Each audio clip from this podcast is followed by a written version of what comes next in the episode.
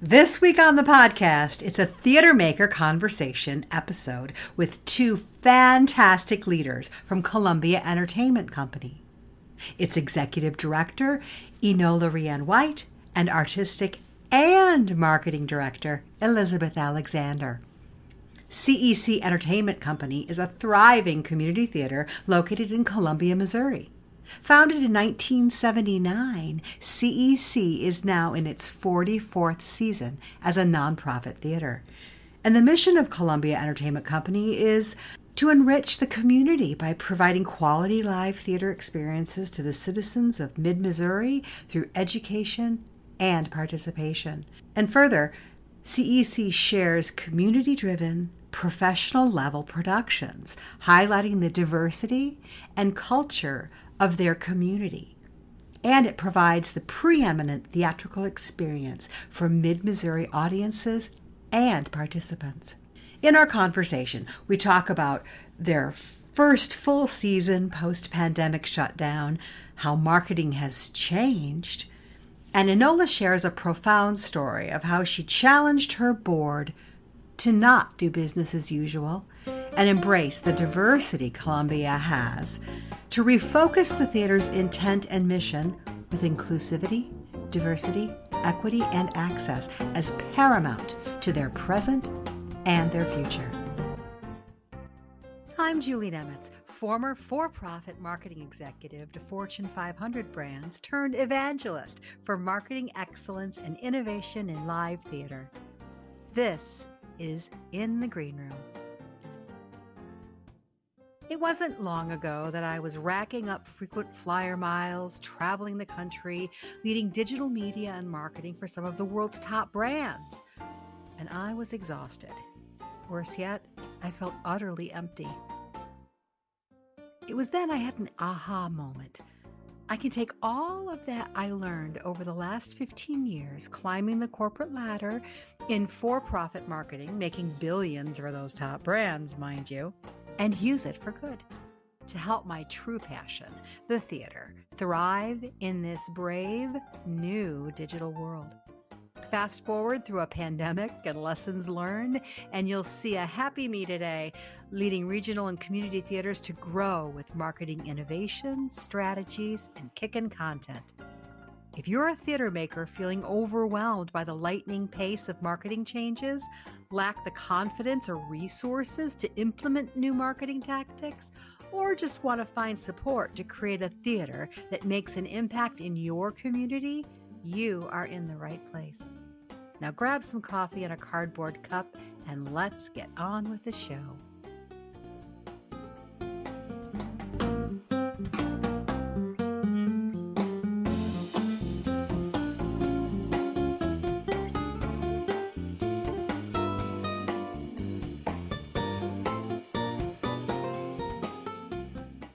Enola and Elizabeth, thank you so much for joining me here on the show. I'm so happy to have you.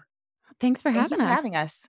You know, I work with a lot of theaters, and I can't say I know very many that actually have two women in leadership positions. So I'm especially excited to talk with you today. I want to start this out with a very basic question because I want my podcast listeners to get to know you. So, Enola, would you mind telling me a little bit about yourself and how you're connected to the theater? Absolutely. So, my name is Enola White. I am the executive director of Columbia Entertainment Company. I started out as a volunteer playing in the pit orchestra and then got drug into being on play selection and then got drug onto the board became treasurer, and then got appointed as executive director. He loved that journey. I love it. I love that journey for you. Yes, yes, it was a great journey. It's been a great path. It's been a wild ride, but I really wouldn't trade it for the world. It's been a lot of fun. That's great. And what about you, Elizabeth? Yeah, I am Elizabeth Alexander, and I am currently the artistic director and marketing director for Columbia Entertainment Company.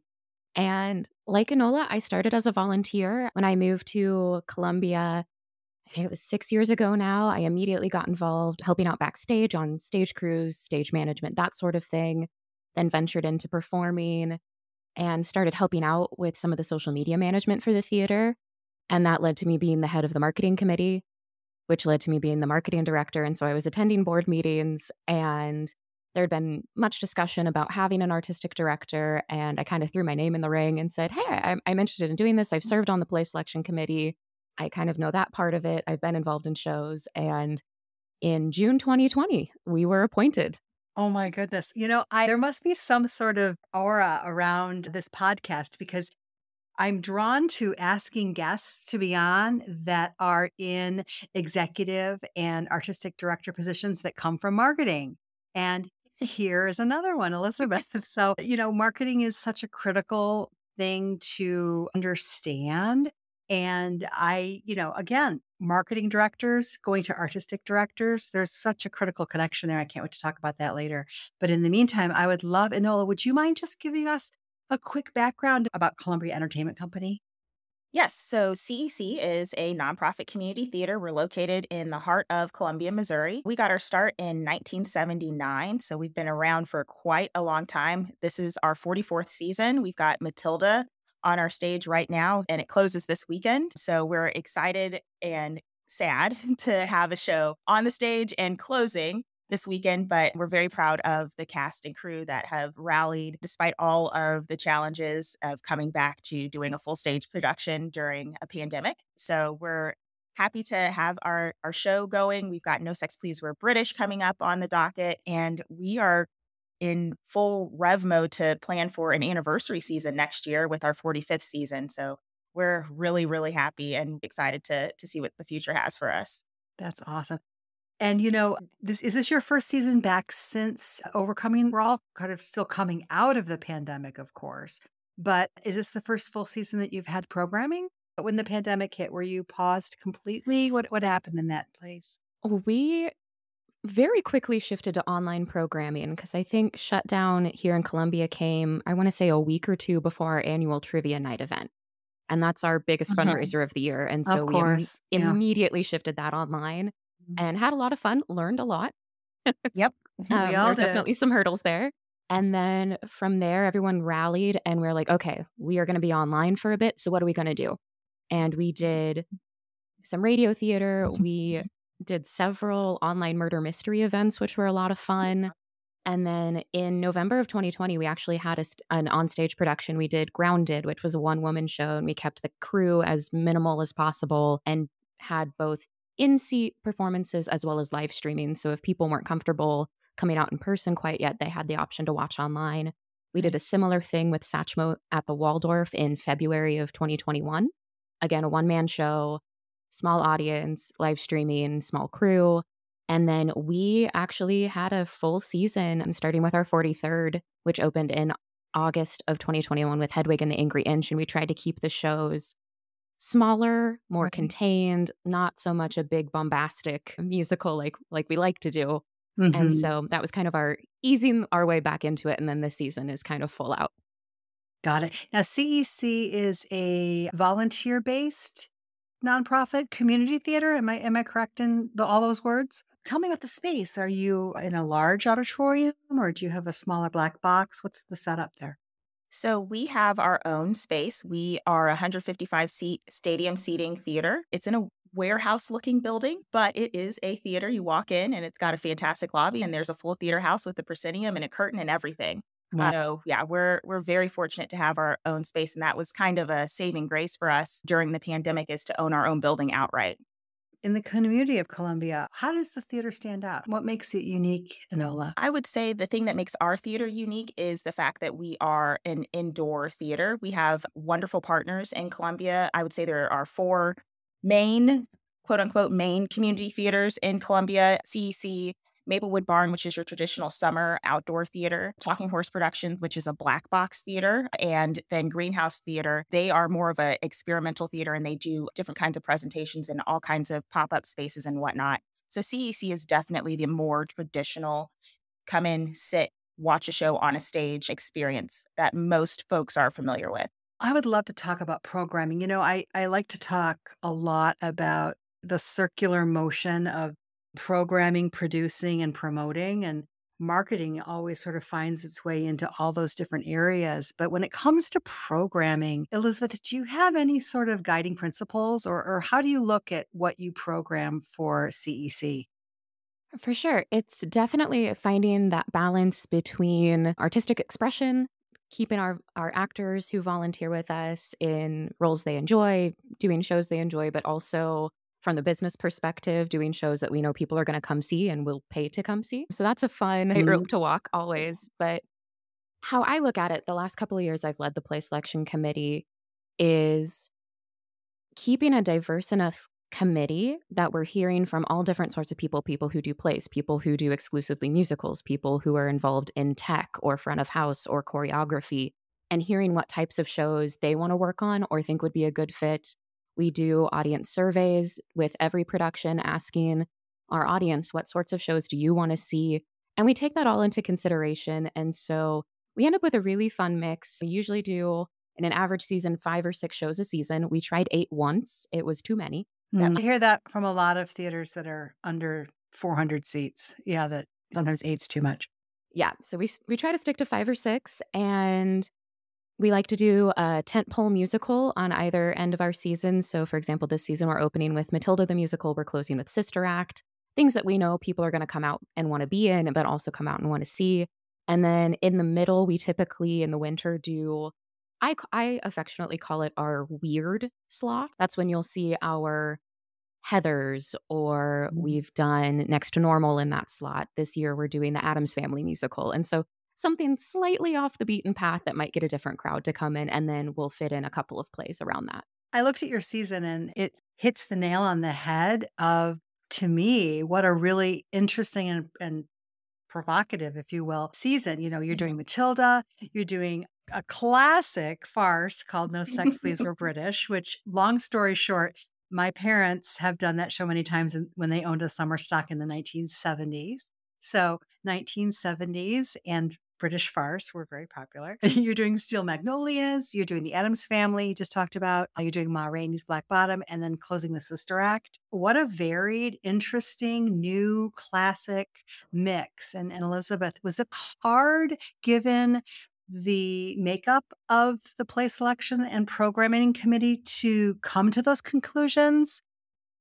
I would say surprisingly no. I was a little concerned coming in because I I came into the head of play selection with a very clear we need to diversify the types of shows we're doing. We need to reach different kinds of audiences and I was expecting maybe a little pushback and I had none. People got on board, brought us great ideas. I mean, we could have made seven equally wonderful seasons based on the suggestions everyone brought to the table. So it's been really great. Something that the committee decided, I believe it was last year, is we've made a commitment. We want to bring all of August Wilson's Pittsburgh plays to our stage. Mm-hmm. And so we started last year with Fences, mm-hmm. and we're bringing Ma Rainey's Black Bottom this year, and we hope to continue that into the next several seasons. That's amazing. It sounds to me like the size of your play selection committee is is on the larger side. How many people are involved in those decisions? I would say ideally, I like nine to 11. I think we're sitting around nine right now on the committee. That's, perfect. That's perfect. Sometimes with that many, co- with more cooks in the kitchen than 10, it can be challenging for sure. You know, when it comes to casting, I know as the artistic director, Elizabeth, you're probably not as intimately involved as the director would be and the musical director for musicals would be. But, you know, in terms of casting and, and the talent in Columbia, have you had challenges bringing people back after the pandemic pause?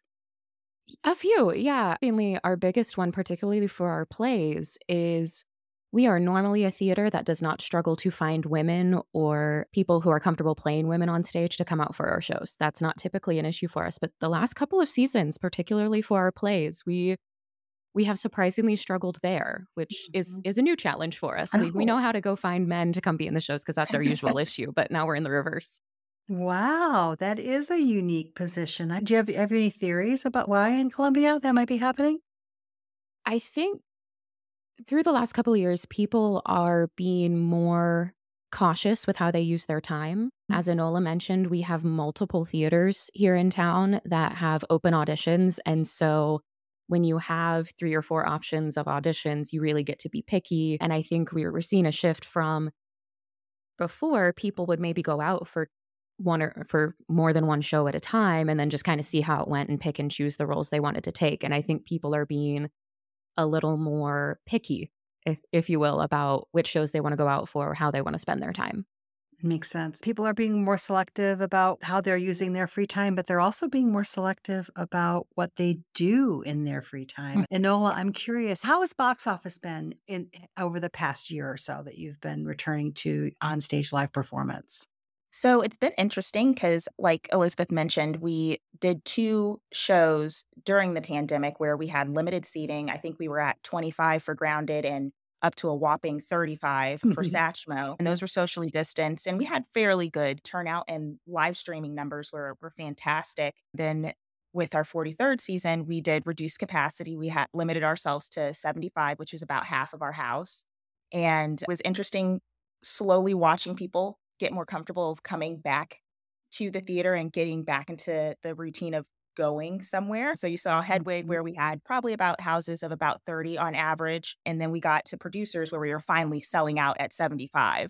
Uh, now, Matilda has been interesting because this is our first show back at full capacity. Mm-hmm. And so our walk in numbers are crazy. oh my gosh. You're on trend. You are on trend. Yeah. So people are not purchasing tickets in advance mm-hmm. anymore. They're walking into the theater and purchasing tickets at the theater. So Matilda has had houses of 80 or 90. And I think we're going to track for this last weekend, tracking towards a couple of sellouts as well. But it's it's interesting watching people who would normally per- pre-purchase their tickets. They're just showing up at the theater and and buying them right then and there. So it's it's been a, a shift of planning and I'm going to do this on Thursday, this on Friday too let, let's see what's happening around town and let's just go in and see what we can get involved in.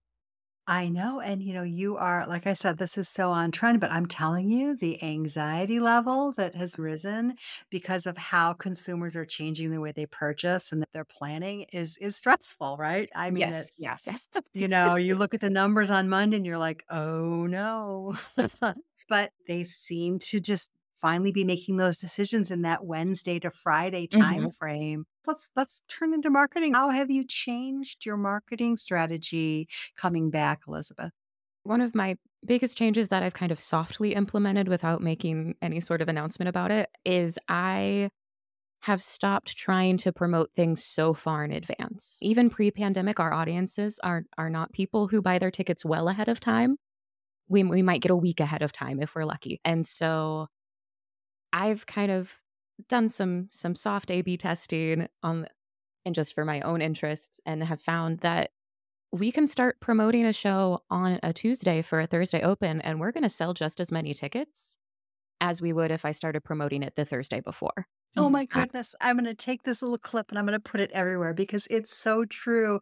And honestly, there is resistance in some theaters and some theater makers that are, you know, still holding on to 10 years ago when that wasn't the case. And, and your A B testing, Elizabeth, is exactly what other theaters, it doesn't matter if they're in Canada or they're on the East Coast, West Coast, middle of the country.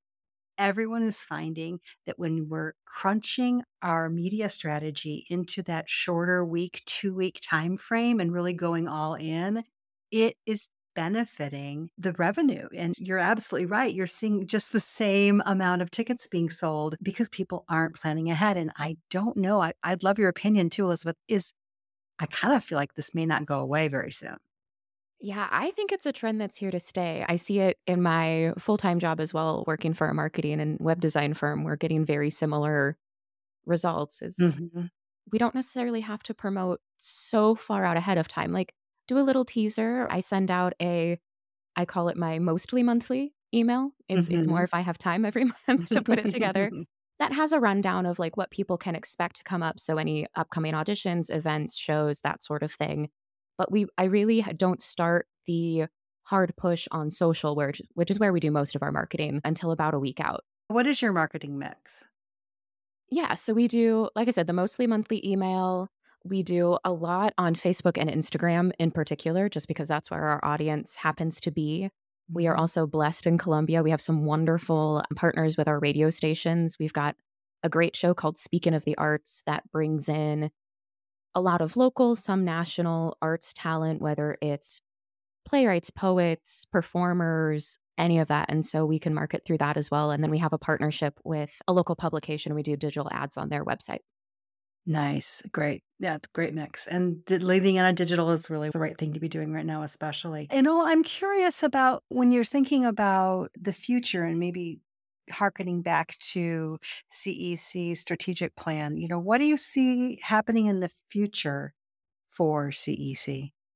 So I actually sat our board down in October 2021 and asked them that very question. to the point? What are we trying to achieve here? Are we just trying to do some shows for fun because we can get a group of friends in somebody's garage and do that? Or are we actually trying to enhance our community? And the board unanimously agreed that we're trying to enhance the community. We're trying to provide a service that you don't necessarily see routinely. So we are focused on giving back to the community by providing an artistic expression option for for folks. So, you know, we have plenty of folks who have Broadway dreams, but maybe not Broadway bucks that mm-hmm. are in our community, and they are especially exceptionally talented. We have wonderful uh, singers, wonderful actors, wonderful stage managers, wonderful lighting designers, set builders, people who run front of house that just want an opportunity to have what one of our board members calls a third space that space that isn't work, that space that isn't home, a space where you can go and be a community. And as a result of that strategic plan, it was we're going to be a community theater for the community. And we're going to give back by providing educational opportunities. We're going to launch a workshop series here shortly for adult education to get more adults involved in, in the theater. Columbia is a wonderful arts community. We have a really robust children's arts program in town with various theaters and various dance groups and troupes in town, but there's not really a whole lot for the adults in town to get involved in. So we're really focused on getting our adults back into the theater, getting them back into volunteering, into doing something that they love and and giving back that way. Maybe they did a show in high school and they absolutely loved it and then they went away and you know they haven't been back since for 20 years and we can offer them a lighting design course and get them back into the theater and involved that way. So our our focus is really that group. Maybe they were involved and they just they just missed it. I know three theaters right now that I want to get onto a conference call with you. because one of my passion points this year is helping theaters reconsider the model of how community theaters have run. Mm-hmm.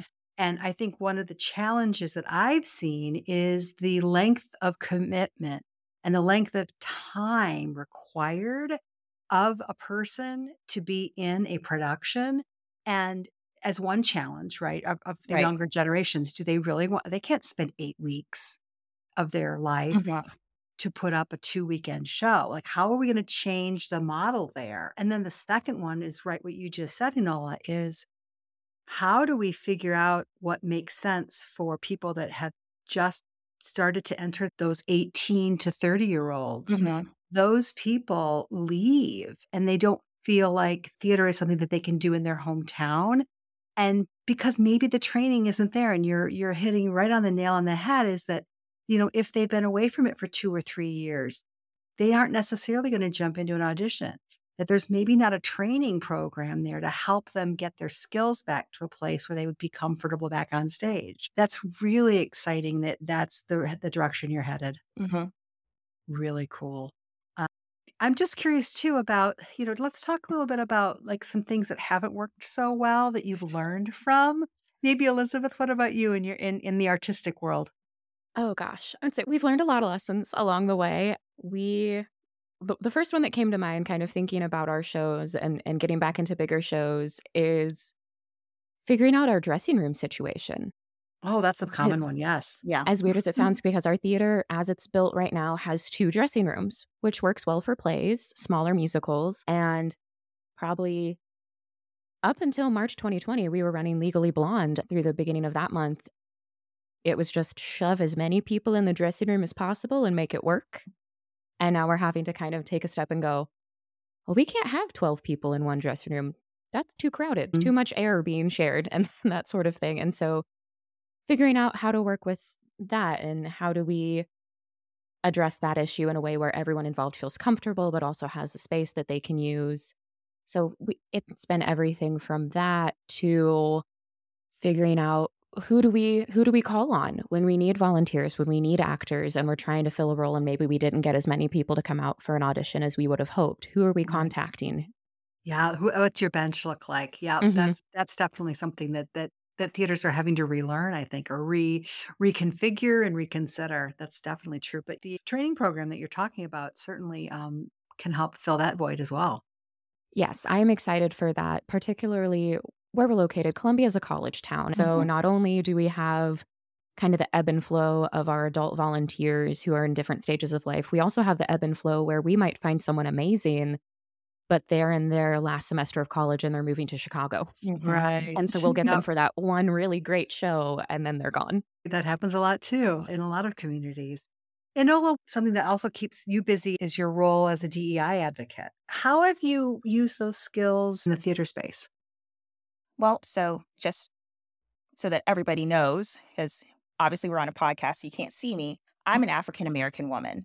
And when I first volunteered at CEC, I was the only African American in the theater space. So one of my big pushes has been to get more people of diverse backgrounds, diverse experiences, diverse skin tones, to get them involved in the theater. And because theater is about everybody, there are all kinds of different stories out there that can challenge you that might not be your traditional, you know, ingenue experience eh, that most folks see when they go to Broadway. But we have, like I said earlier, we have such a brilliant community here that has all kinds of diverse talent. So, how do we tap into that? What kinds of shows can we do to attract those kinds of people to our stage? And I distinctly remember when we were sitting down for our eight show season, and the debate came down to are we going to do Sound of Music or Hairspray? And I looked at one of the individuals on the play selection committee and I said, you have an opportunity to do three musicals this season. I have an opportunity to do two. And they looked back at me and said, Well, why can't you do Sound of Music? I said, Well, okay, really, other than Mother Superior, are you really going to buy, you know, one of the the children being a little black girl? And so, so it's kind of challenging folks to think outside of the box and think, what can we do that is something that's a classic? that is going to attract different kinds of people to our stage. We don't have to do Sound of Music. We did Hairspray instead, and that's just a great family friendly musical. Mm-hmm. And it was a lot of fun, and it brought in a whole different group of people that are now actively involved in our theater. And then we did Dreamgirls, and now we're doing Fences, and we're doing Ma Rainey's Black Bottom and Sister Act. And so we're just increasing those kinds of opportunities for diverse roles. And we also have various opportunities for different abled bodies to be on our stage as well. We've had mm. deaf actors, we've had actors in wheelchairs, we've had actors on crutches. Like, we want to have as many different types of people on our stage as possible because that's what our community looks like. So, how can we do things that resemble where we live? I can't even add anything to that because it's perfectly said. And to talk with you and to hear that that's what you aren't just wanting to do and that you have done it and that that is how your theater's mission exists and how mm-hmm. you live your lives in this space is is really inspiring and i hope it inspires a lot of the theaters that i know that are struggling with this topic that are struggling with getting those plays through on their play selection committees that are are mired in uh, boards that aren't ready to adapt and adopt. And so, again, inspirational and, and doing versus talking is really where we are on this issue right now. Right. Absolutely. Awesome. Yeah, I, I would just echo what Enola was saying is we noticed almost immediately when we kind of made these adjustments to our programming the change in who was coming out to see our shows because we know the people who have supported the theater for years are going to keep doing so. And so the the task at hand is how do we bring in new people? How do we bring in people who've always wanted to come but haven't because they didn't see anyone who looked like them or had their life experience up on our stage. And so it's been so cool to see new people come in and then they keep coming back because we keep doing shows they're interested in. Yeah. And Enola brought up hairspray and I I was in that cast. And I still remember one of our very first rehearsals, rather than doing a read through or choreography or anything, Enola, who was our director, sat us all down in a big circle and we talked about our life experiences based on where we were coming from. If we'd ever experienced any type of prejudice, if we'd perhaps been someone who had been a bully in a situation and really kind of talked through that. And it not only kind of got us into the right headspace for that show, but I think gave everyone on that stage a deeper understanding of who we were working with and why we were doing what we were doing. Again, another example of breaking the traditional mold of what experience is in community theater, right? You know, that is the tradition as you walk in with your script and you have your first read through. How how brilliant to change that and make it into something different. It's not about reading that script for the first 2 hours of the first rehearsal and Mhm. really finding that shared experience. I'm sure bonded the cast so much, right, Anila? Yeah, yeah, it absolutely did. It was something an exercise that I intended to be maybe 30 minutes, but it took the entire time, and as a result, that cast, I mean, like Liz said, it that cast till still to this day, they're still super tight. Oh, that's that's one of the greatest things you can wish for in community theater, right? Yeah. They stay that they stay bonded and they return. Speaking of returning, Elizabeth, I'm curious, do you have any any promotional or marketing outreach strategies to bring first time attendees back? I can put out on Facebook and our website and the internet at large what we're doing until I'm blue at the fa- blue in the face. But unless someone else is taking that and then telling their people about it, it's only going to go so far. Word of mouth is by far our best marketing. Mhm. It is for everyone and even more important now because people are are are looking to others before making decisions about what they do with their time and they do with their expendable income. It's so Right. true. Right. It even more so than it was back in 2019, I think. You know, word of mouth is an interesting thing because it's it's a hard thing to fuel because it's either there or it's not. Which brings me back to that full circle I was talking about at the beginning is like the middle of this whole circle is producing, right? If we can't figure out how to make the very best possible production, if we can't find the right people or we don't stop and look at what we're producing, we're putting out on the stage, it's hard to make word of mouth happen, right? And that's where it gets so tricky. And and knowing that you have such a diverse and strong artistic strategy to your theater, I think really helps pay off in word of mouth, I can only assume. Yeah, I I would say that's been a major benefit and something when I check in on rehearsals or with directors as a production is running.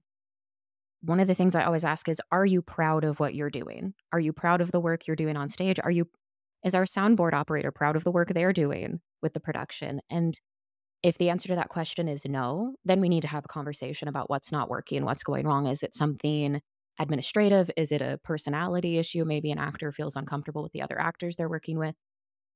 Because my take on it is if someone is proud of what they are doing, we don't have to tell them to tell their friends and family about it if they're proud of it. Right. They'll they'll do that naturally. Very we are excited Sister Act will be able to live stream at the end of our season as well as Oh. perform live. I may have to regroup with you all and find out how that's going. Yeah. Well, first of all, I have to say, I now I really want to go to Columbia, Missouri, and I want to check out Columbia Entertainment Company. And I just like feel like you two must just bring intelligence and joy to a group of people coming together to make live theater. And there's nothing, nothing in the world that is better than that. So thank you both so much for being here. It's been a delightful conversation. Thank, you you, so much. much. Well, I encourage you to head over to cectheater.org and learn more about this fantastic organization. Well, that's it for our last episode of 2022. I hope you enjoyed it. And hey, thank you for listening. I mean, to see such growth in listenership this past year 389% growth in listeners. Wow, wow, wow, wow, wow. So, if you're so inclined, drop a rating and a review on iTunes and or Spotify. It actually helps get this podcast discovered by other theater makers looking to sell more tickets and grow audiences with marketing strategy and content that works. Until next time, let's keep theater moving forward, friends.